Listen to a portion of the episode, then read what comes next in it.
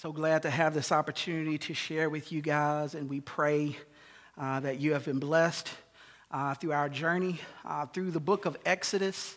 Uh, we're continuing that journey in the book of Exodus, uh, looking at what we are calling the Ten.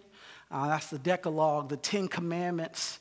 and today, we'll continue that journey. Exodus 20, verses 8 through 11. If you have your Bibles, one of the first lessons I received as a real estate agent was this if it's not on your schedule, it doesn't exist. It's a word of caution regarding how the squirrels of life or distractions can cause us to squander the very valuable and very limited time that we have from day to day and rob us of joy and productivity. It's a call to keep a schedule to block out for those, uh, to block out time rather for those things that are of most importance. And to be prepared to say no to those things that would interfere with that block of time. I confess that I am a notorious squirrel chaser, much to my wife's frustration, especially when we're trying to do tasks around the house. It makes it difficult for me to stay on task in one area until that area is finished. And oftentimes means that it will ultimately cost me more time and more energy to complete that task. That is, if my wife and her frustration doesn't come over and take it from me. Ecclesiastes 3 and 1 says, For everything there is a season and a time for every matter under heaven. It's not that we aren't used to following a schedule. We have times and seasons for almost everything that we put our hands to. We have work schedules that we follow. Some of us have specific schedules or times in which we go to lunch during our work hour. We have times for school. If you're a sports fan or if you have children who play sports, there are seasons and times for sports. There's a soccer season, a baseball and football season. There's a basketball season. Some schools now even have archery and fishing seasons. If you're a hunter, there are seasons for the various types of game that you can hunt. As they teased out this lesson uh, on time blocking in the real estate training I was attending, they recommended you even schedule time for family and vacations. We have times and seasons for work. We have times and seasons, excuse me, for vacations, vacations that often leave us tired and needing a vacation from your vacation. We have times and seasons for almost everything. In our text this morning, God calls Israel to a day of rest that is a Sabbath to the Lord a day that he has made holy, a day that he has called them to remember to keep it holy. One thing we don't want to do this morning is uh, uh, get into what particular day of the Sabbath is supposed to be. We won't seek to be legalistic in any way regarding a physical Sabbath. But we want to highlight the fact that God does indeed call Israel to a rest. And not just a physical rest, but a rest that is holy to Him, a rest according to Scripture that He has blessed. And my challenge to you and for myself this morning, because I didn't get much sleep and I'm quite exhausted, so my challenge to you and much to myself since the Lord has ordained a Sabbath and have times and seasons, and we have rather times and seasons for everything else in our lives, do we have times and seasons for Sabbath? Our task this morning is to look at the fourth commandment, which refers to keeping the Sabbath. Look with me at Exodus 20, verses 8 through 11. Remember the Sabbath day to keep it holy. Six days you shall labor and do all your work, but the seventh day is a Sabbath to the Lord your God. On it you shall not do any work, you or your son, your daughter, your male servant, or your female servant, or livestock, or the sojourner who is within your gates.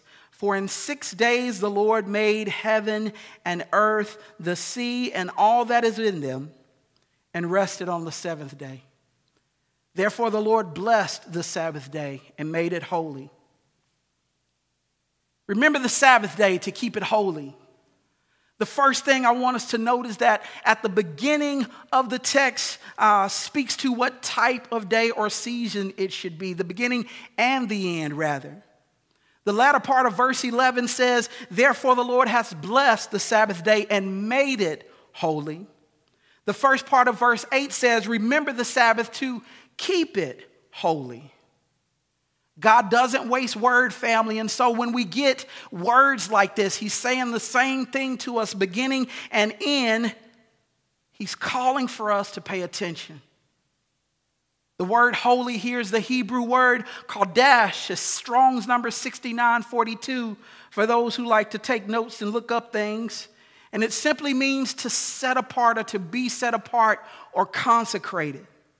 For Israel, we know again that this command to Sabbath was a day. It was a physical, temporal time to be set apart or consecrated, the seventh day for them particularly. He says, Remember the Sabbath day to keep it holy. The Lord goes on to describe what that looks like, saying, Six days, verse 9, you shall do all your work, but the seventh day is a Sabbath to the Lord. On it you shall not do any work for you or your uh, you or your son, your daughter, your male servant, female servant, your livestock, or the sojourner who is in your gates. He acknowledges that there is a labor associated with our lives. I know you have jobs and kids and other responsibilities. God acknowledges that there's labor associated with our living. But He limits this labor to six days. And not just for them, but for the entire house, for the children, for the servants, for the animals, for the sojourner, for the visitor, for the foreigner, the stranger. So God gives the command. He described what that looks like. God even gives them a why, if you will. He gives them a why in verse 2 that is rooted in their deliverance in Egypt, saying, I am the Lord your God who brought you out of Egypt, out of the house of slavery, and a why in verse 11 that is rooted in creation. For in six days the Lord made heaven and earth, the sea, and all that is in them. And on the seventh day, he rested. Why remember the Sabbath? Because before there was anything, God spoke and made everything. Because either by his hands or his word, everything that they knew to be became into being or came into being when there was nothing before but God himself. Why remember to keep the Sabbath and keep it holy? Because when Israel was in bondage in Egypt and their lives were valued as nothing, the God who created everything set his affections on them and made them his chosen people. And finally, we see the fruit of the command. Therefore, the Lord blessed the Sabbath day and made it holy. The blessing of the Sabbath day is threefold, family. Number one, God calls Israel's attention to himself. It's not just a Sabbath. Verse 10 tells us the seventh day is a Sabbath to the Lord. Consider if your spouse told you, hey, Friday night is a Sabbath to me. You know not to make any plans for that day because they want your time, they want to be with you. He's giving Israel the greatest gift he has to give himself. He invites them into communion. Number two, the Sabbath is blessed because God calls Israel's attention to his six days of work. In Genesis 1:31, God saw everything that he had made, and behold, it was very good. He invites them to acknowledge and celebrate his provision in creation. And three, God calls Israel's attention to his finished work. He could have pointed them to any of the days, any of the six days of creation, but God pointed them to the, to the seventh day. He pointed them to the day that He rested. He invites them to enter not just a day of rest, but into His rest. Family, we desperately need God's rest. The command was set in place to lead Israel into communion with God, celebration of God, and rest in God. Where is your heart today, family? Where does the command of God lead you? And if it doesn't lead you to Sabbath, do you feel a loss or longing for God's communion, celebration, and rest? I stand before you guilty because I definitely feel a loss this morning of God's rest. In his book, The Rest of God Restoring the Soul by Restoring Sabbath, author Mark, author Mark Buchanan shares this The world isn't dying for another book, but it is dying for the rest of God. I certainly was. I became a Sabbath keeper the hard way, either that or die. Not literally die, at least I don't think so, but die in other ways. It happened suddenly, he says, over time, but I noticed at some point that the harder I worked, the less I accomplished. Have you ever felt that way? The quote continues I was often in a whirligig of motion most days, or my days were intricately fitted together like the old game of mousetrap. Every piece precariously connected to the other, and the whole thing needing to fit together if any of it was to work at all. But there was little joy and stunted fruit. To justify myself, I tell others I was gripped by a magnificent obsession. I was driven, I said, or words like that. It may have begun that way. It wasn't that way any longer. Often I just, I, I, just obsessed, merely driven, no magnificence or purposefulness about it. I once worked 40 days, an ominously biblical number, he shares, without taking a single day off, and I was proud of it but things weren't right. Have our plates, our schedules become so full that we leave no room for deep and meaningful interactions with God? Have we become so distracted by our own busyness that we fail to see and celebrate His daily provision? That we fail to enter into His rest? And again, I want to make sure that we're saying and that we're hearing. I don't intend to sound legalistic about it. I'm not saying take off uh, your Friday or your Saturday or your Sunday. I'm asking when does God's word draw you into communion? When does God's word draw you to celebrate who God is and what He's done, the provision that He's made in your life? I'm asking you, when does God's word draw you to rest in God?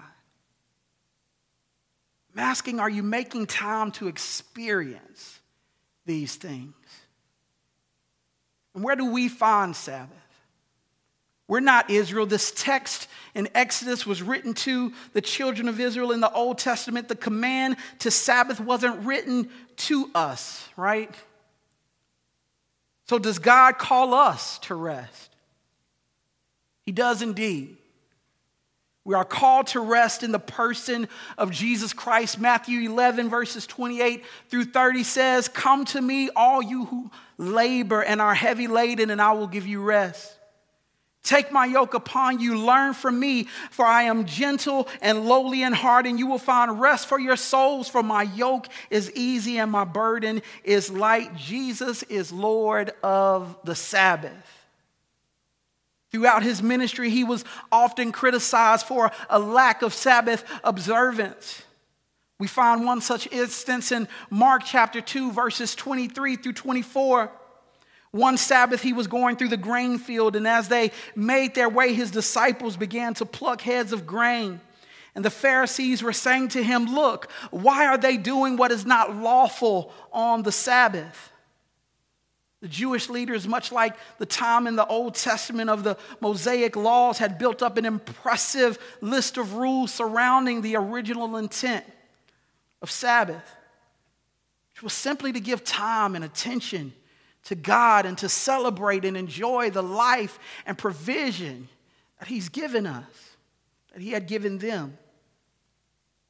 But remember, we're not looking to be legalistic, so how does Jesus? handle the question about what is lawful on the Sabbath. Verses 25 through 28. And he said to them, Have you never heard what David did? When he was hungry and in need, and he and those who were with him, how he entered the house of God in the time of Abiathar, the high priest, and ate the bread of the presence, which is not lawful for any but the priest to eat and gave also to those who were with him. And he said to them, The Sabbath was made for man, not man for the Sabbath. So the Son of Man is Lord even of the Sabbath. How is it that God could lawfully command the Sabbath for Israel? Because he's God. Because he's Lord, because he is Yahweh, because he created everything ex nihilo out of nothing. Jesus in Mark is speaking what is lawful and not lawful and placing the call square in the realm of his, his authority to make because he is the Son of Man who is Lord even of the Sabbath. And Jesus, as Lord of the Sabbath, says in verse 27 of Mark 2 the Sabbath was made for man, not man for the Sabbath. Sabbath was made for man. Time to commune with God was made for man. A time to acknowledge and celebrate God's provision was made for man. A time to rest in the finished work of God was made for man. Are we taking that time? And if we're not taking that time, are there any dangers in not taking that time? In his article, Sinking of the Sabbath, Charles Gardner writes Refusal to rest will inevitably lead to spiritual, physical, mental breakdown. Constant busyness is like uh, is likely, excuse me, constant busyness is likely to rob people of the vital opportunity for discovering a relationship with their Creator, who offers life that is truly life through Jesus. They may never enter the rest or peace God offers because they haven't made time to consider his place in their lives. Mark Buchanan, again in his book, The Rest of God, says this In a culture where busyness is a fetish and stillness is laziness, rest is sloth. But without rest, we miss the rest of God, the rest He invites us to enter more fully so that we may know Him more deeply. Be still and know that I am God. Some knowing is never pursued, only received. Hear that, family. Some knowing is never pursued, only, rece- only received. And for that, he says, you need to be still. Sabbath is both a day and an attitude to nurture such stillness. It is both a time on a calendar and a disposition of the heart. Sabbath imparts the rest of God, actual physical, mental, spiritual, and emotional rest, but also the rest of God. All the things of, of God's nature and presence that we miss in our busyness. Do we want to be legalistic and, and hold ourselves and others to a day? Of course not. But, family, if you don't prioritize time with God, other things will take that time. And it will not be to our delight, but to our detriment. So, what are some practical ways for us as followers of Jesus to Sabbath? How can we accept this invitation to commune with God, celebrate Him, and to rest in his finished work. I want to share three things with you. Three practical ways. Number one, daily devotion. Communion with God begins with God's word. My wife and I typically read through the Psalms at night before going to bed, and we allow whatever psalm we're reading that night to shape our prayer time, in addition to whoever else may have been uh, put on our prayer list for that day. If you're having trouble finding something to read, I know sometimes it can be hard just narrowing in on something, but there's a reading plan on our church's website that I commend to you. What makes this time of communion, um, excuse me, what makes this a time of communion is allowing for the exchange. Sometimes in our devotion, we can get up too quickly. Remember, it's, it requires time. As you read God's word, that's you allowing God to speak to you. As you pray, that's you speaking to God. Allow yourself to sit a moment. So, whether you're simply meditating on a, a single verse from something that you've read, or whether you're journaling and just allowing God to speak to your heart to see if there's anything more that He would call you to. Make it communion, not just duty. Number two, downtime. Celebrate God's provision. There are many ways to do this. I've been brainstorming over the last few days, thinking about ways I can do this. And it's not simply a coming away from labor, although we should take time to clear our schedules and come away from labor. But it's an, it's an acknowledgement and celebration for God's labor and God's provision. If this is a nap time, I know some of our family who love to take naps. If it's nap time, so be it. God bless you in it. He said, I give my beloved sweet sleep. It's a gift from God. Celebrate it. If this is a walk in the park, I know some of our family like to hike. God bless you. A bike ride, God bless you. If it takes your mind off of your work and your obligations and sets your mind on what God is doing, then whatever you're doing, you're doing it right. The missus and I have decided that we'll begin setting aside a, a few dollars, nothing much, $50 once a month. We'll just take a day trip. Just take a day trip. We talked about maybe just riding down to the coast, grabbing a lunch, going and parking in front of the beach, and just looking at God's majesty. This is us getting away. This is us resting. This is us celebrating who God is. For He created everything, right? Again, nothing grand, just something that celebrates God's provision. Number three, decide. And this is most important for us because, again, we're not Israel. John 19, 28 through 30 says, After this, Jesus, knowing that all was now finished, said to fulfill the scripture, I thirst. A jar full of sour wine stood there. So they took a sponge full of sour wine on a hyssop branch and held it to his mouth. When Jesus had received the sour wine, he said, It is finished. And he bowed his head and gave up his spirit. God, in the fourth commandment, pointed Israel to the seventh day of creation, the day that he rested. He pointed them to a finished work. For you and I, it's not a matter of deciding to follow a commandment, but deciding to follow Christ. Galatians 3 24 through 29. So then the law was our guardian until Christ came in order that we might be justified by faith. But now that faith has come, we are no longer under a guardian. For in Christ Jesus, you are all sons of God through faith. For as many as were baptized into Christ and have put on Christ, there is neither Jew nor Greek, there is neither slave nor free, there is male nor female, for all are one in Christ Jesus. And you, if you are Christ, and you are Abraham's offspring, heirs according to the promised. God's law to Israel was leading them to communion with Him.